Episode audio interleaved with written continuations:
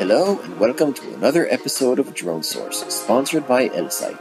I'm Ben Gross, and I'd like to thank you for joining me and welcome you to our podcast. Let's get started.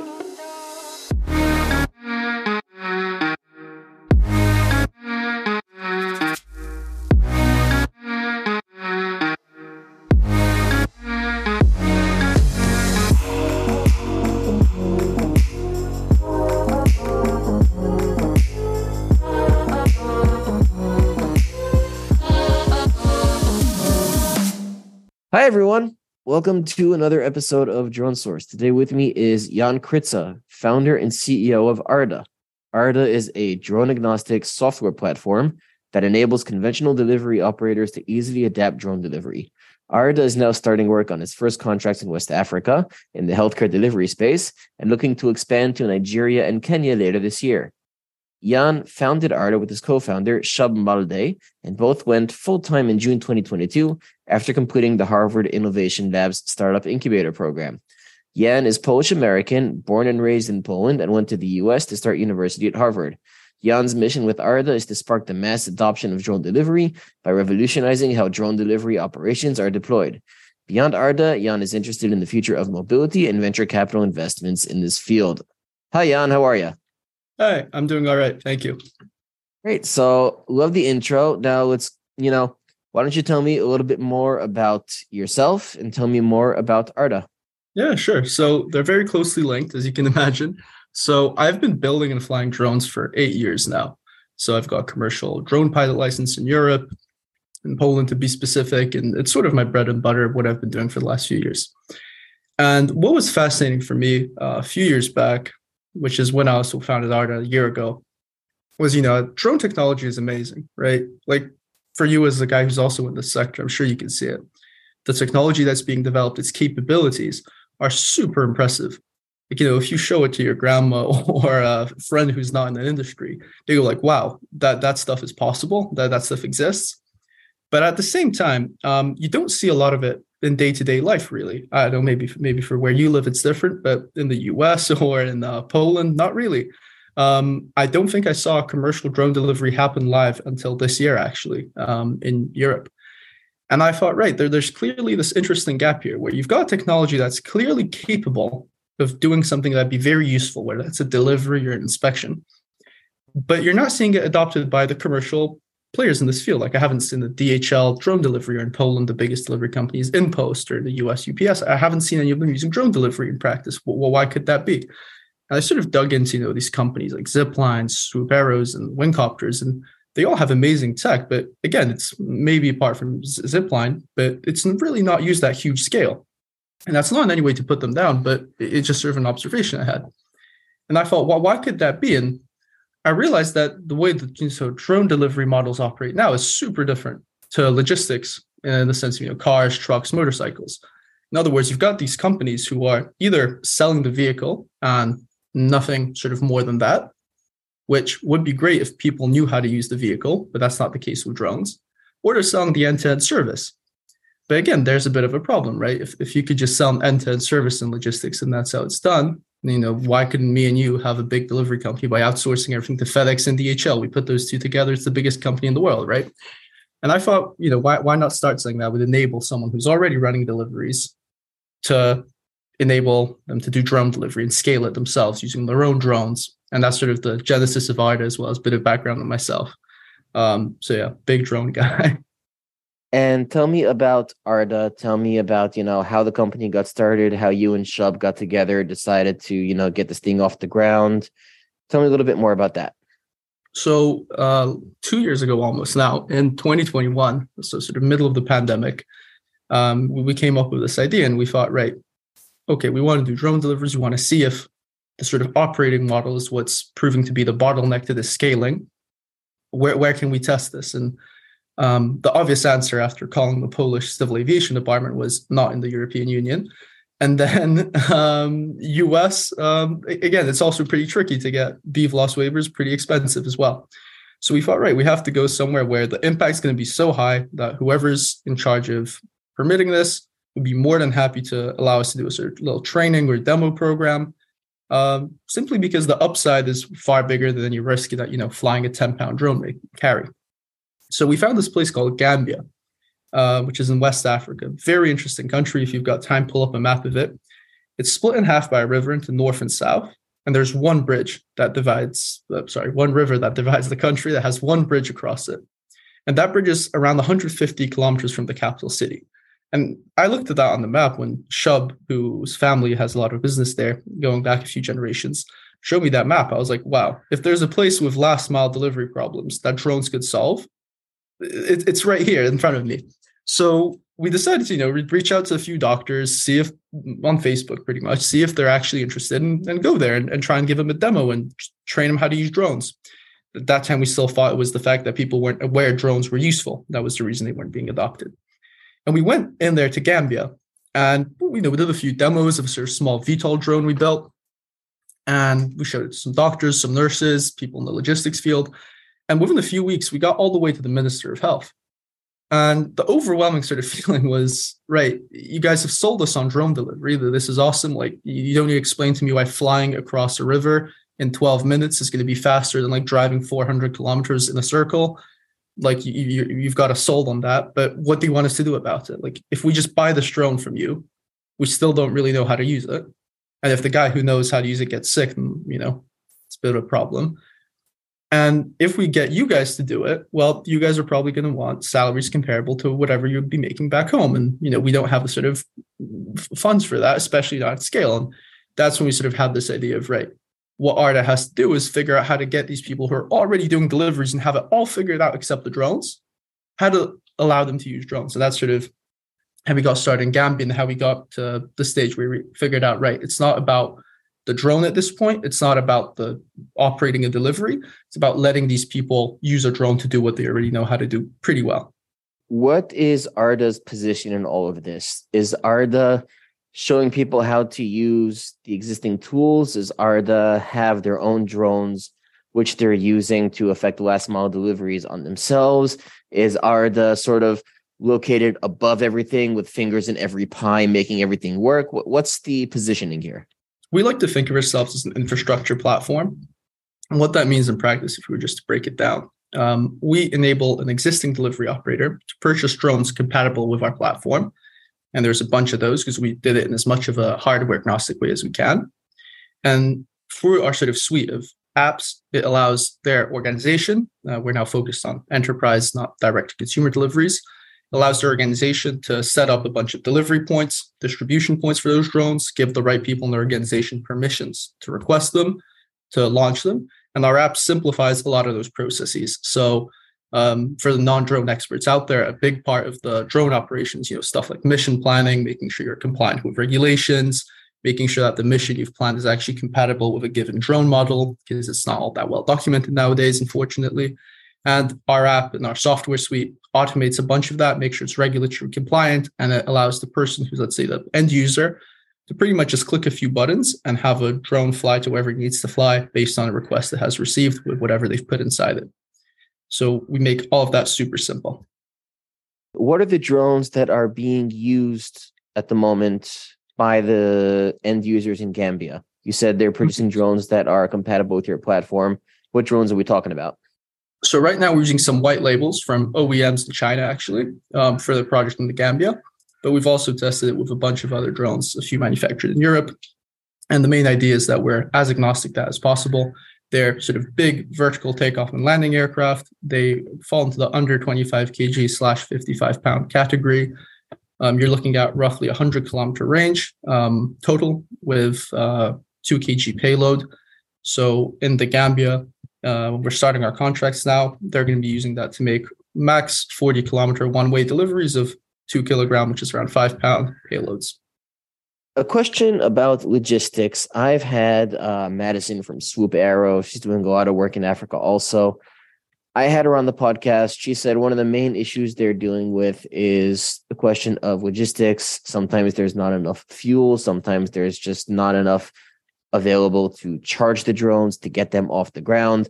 I mean, even for her to join the podcast, she had to travel for a couple hours to find a place that had decent internet. So we can uh, we can agree that the logistics in Africa is a bit of a challenge. And how is Arda and how are your end users facing that challenge? How are the drones standing up to it? Mm-hmm. So I think varies country to country a lot. You know, for example, a place like Rwanda has amazing cellular coverage, and another country, I don't know, Niger maybe may may not. So in Gambia, these problems, especially in the more inhabited regions, uh, for example, the cellular connection, aren't that big of a problem.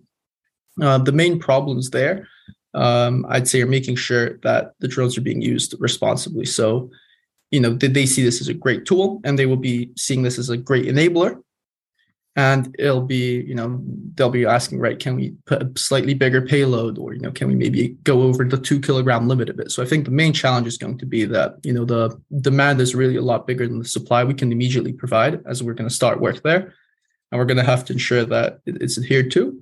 So that's one of these challenges. Um, and the second way we've done that is we're sort of operating out of more central hubs because the drones have a bit of a bit bigger range which means that we don't have to carry as much of those tricks and sort of problems of operating in a totally rural or village scenario, but more urban, which perhaps you know you have a lot of amenities like cellular and electricity access, etc. When you mentioned before that you had started to talk to people in Gambia, and within a week you had already reached the Minister of Health and you already were having discussions. I'm guessing that you would say that the regulators in Gambia have been very open to drones and drone deliveries and what ARDA is doing. So I'd say they have very open to work with us. Um, just sort of an anecdotal quote here. There's uh, I can't give the specific number, but there's approximately 20 other pending drone projects, not all of them drone delivery in the Gambia, and many of them are having uh, difficulties being adopted. So I'd say they're very open to what drones provide in the sense, you know, the, the logistical advantages, the impacts they can have on the healthcare outcomes, on public health, vaccination rates, for other projects, maybe you know the huge advantage of having a great amount of land surveyed that may not have been surveyed before and high quality for not that big of a price. They appreciate all those benefits and they're very aware of them. They're very educated about this. But the problem is that many of these projects don't have a sort of airspace integration component. They don't have this part where they go, right, we want to be doing this, and here's how we're going to be sharing where the drones are with you guys live. Or this is how this is what we want to do and here's how we're going to make sure we're adhering to your local regulation and giving you some way to make sure we're actually adhering to what we say we're going to adhere to. And that's, I think, where we noticed that at the very start.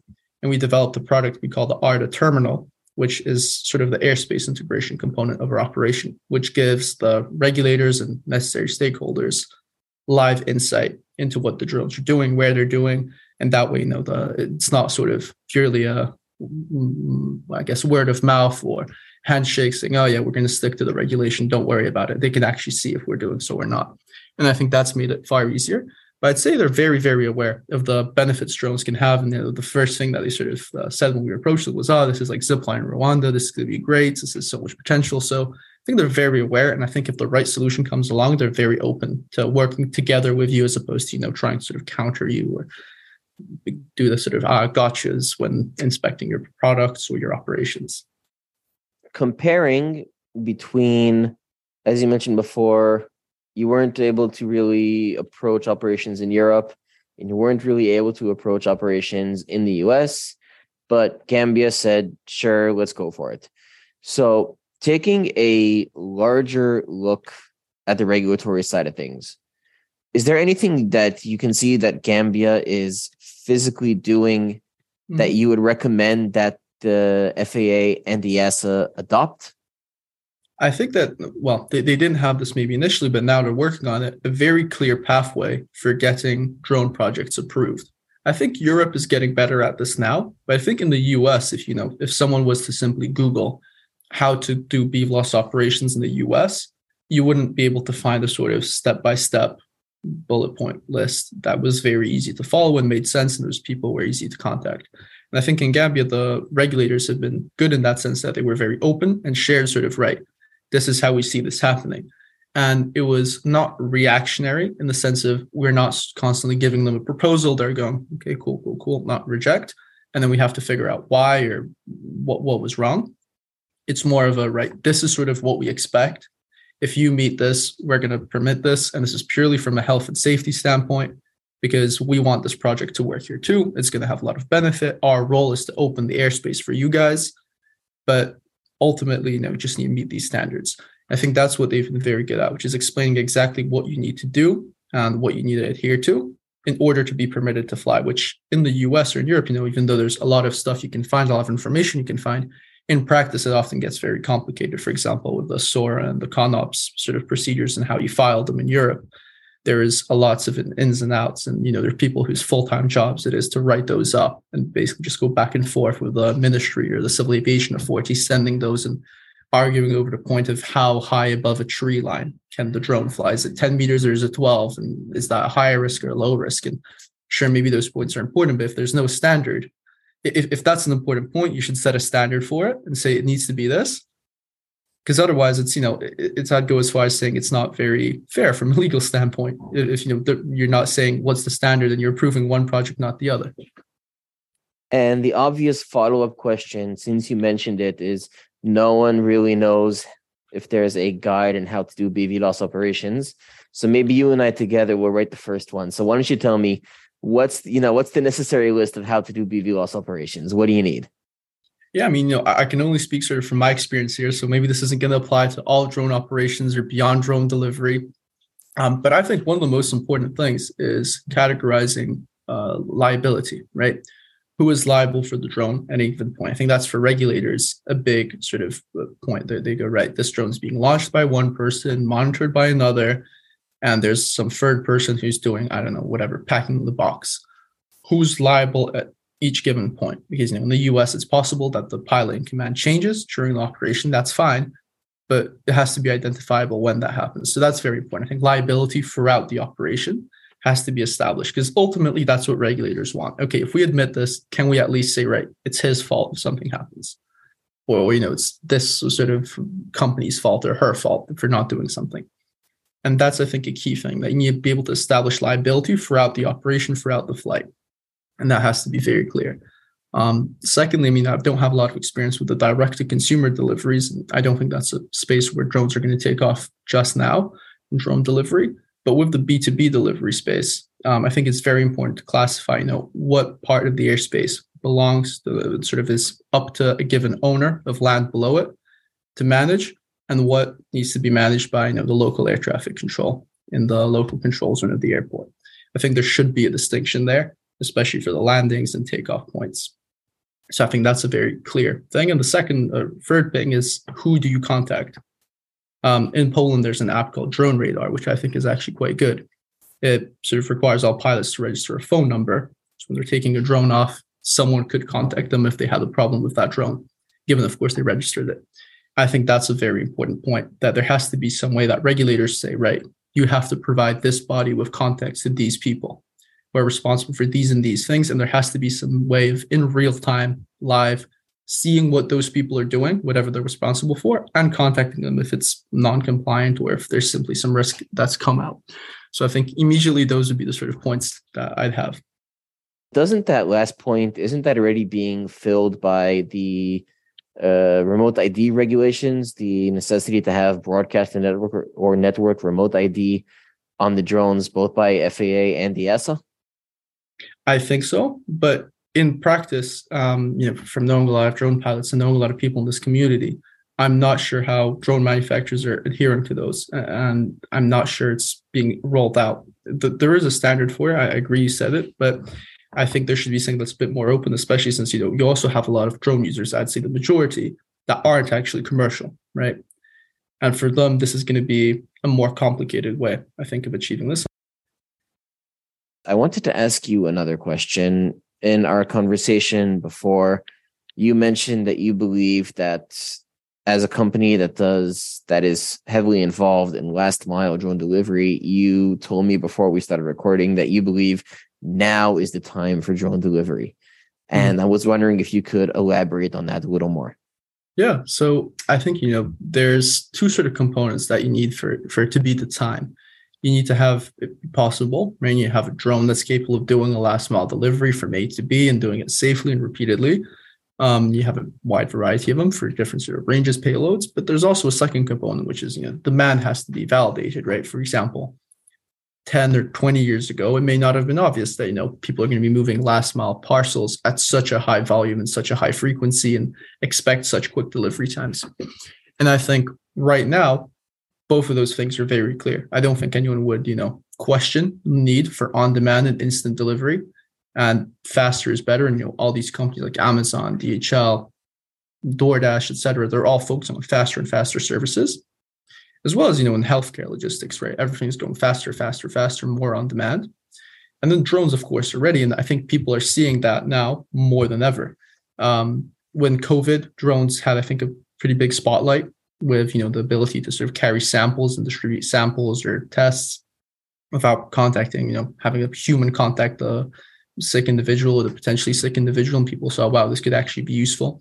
And that's, I think, is a very important component here that for it to be the time for drone delivery right now, a big share of the population in these places are going to have to agree with that. They're going to have to go, yeah, drone is useful. I can see that being the case. And I've seen it be useful there or in that use case. And I think we're at that very exciting time right now where we've got the technology ready. The use cases are pretty clear. Maybe some particular details of them, not so much yet, but the general use cases are clear.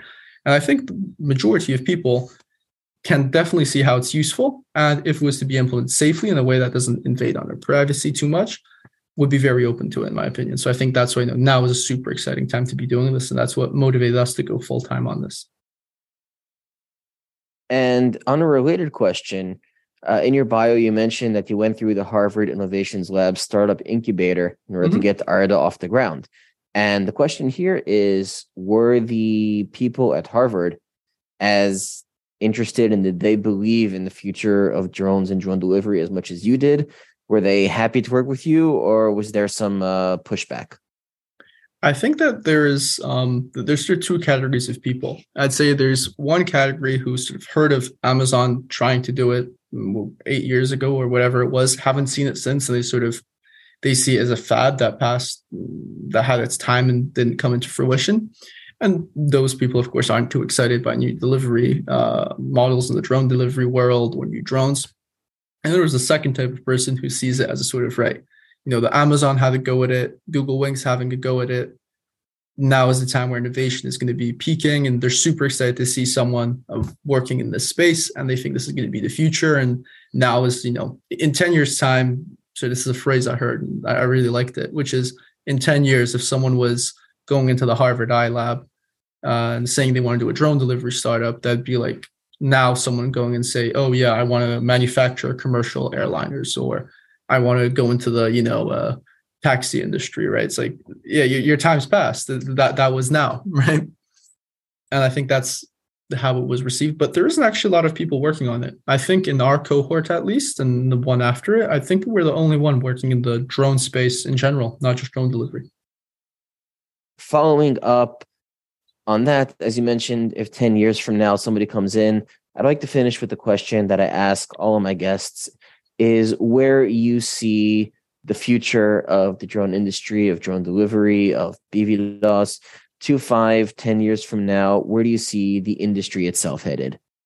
I think that if we can assume similar growth rates and sort of trends in how technology is being developed, as we're seeing now, which is, you know, insane increase in cellular technologies and capabilities and internet speeds, coverage around the world, uh, technologies like Elsights and, you know, Starlinks coming out, that's definitely going to be a big enabler. The fact that people are going to be more aware of it and that drones are only going to get better of course with time. The more r&d goes into it they're only going to get cheaper the bigger the scale of manufacturing is. I think there's a very very big future for drone delivery and drones in general because ultimately it's a pretty amazing tool right? It's the closest thing you know you have to sort of snapping your fingers and something appearing somewhere else right? And no car is ever going to be able to go quicker to a drone uh, through a city across a difficult patch of terrain um, and it's never going to be able to do it cheaper from an energy standpoint either. It's just bigger and it's not that efficient. And I think that um, drones are inevitable, especially drone delivery is inevitable.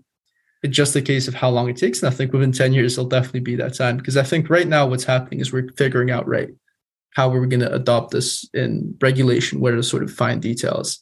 How are we going to classify these drones? Or, you know, how does the final bit of the delivery look like?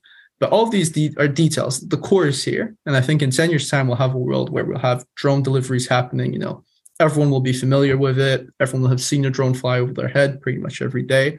Um, not hear it, I think. Big uh, shift in technology there, even Ziplines recently. And I think that with BVLOS operations, they'll be normalized to a very big extent. And I think, like with all technologies, you know, um, regulation is responsive. It doesn't really predict technology. And I think that right now we're at the stage where regulators are going, right, there are people who can do BVLOS safely. There's technologies that enable it to happen very safely, safer than some VLOS operations, I'd argue, and you know, low visibility. And we have to now enable that to happen. And I think that that's what regulators are doing. So I see a very, very positive and shiny future for drone delivery all around the world. And I think it's going to start in places like uh, Africa, places where the impact is great, in industries like you know healthcare, where the impact is very, very great, and it's going to sort of diffuse across to pretty much every other realm of moving things or inspecting and flying over areas. Amazing. Thank you so much for sharing that with me. I want to thank you for joining me today on the podcast. It was great having you. Thank you very much, Ben. I appreciate it.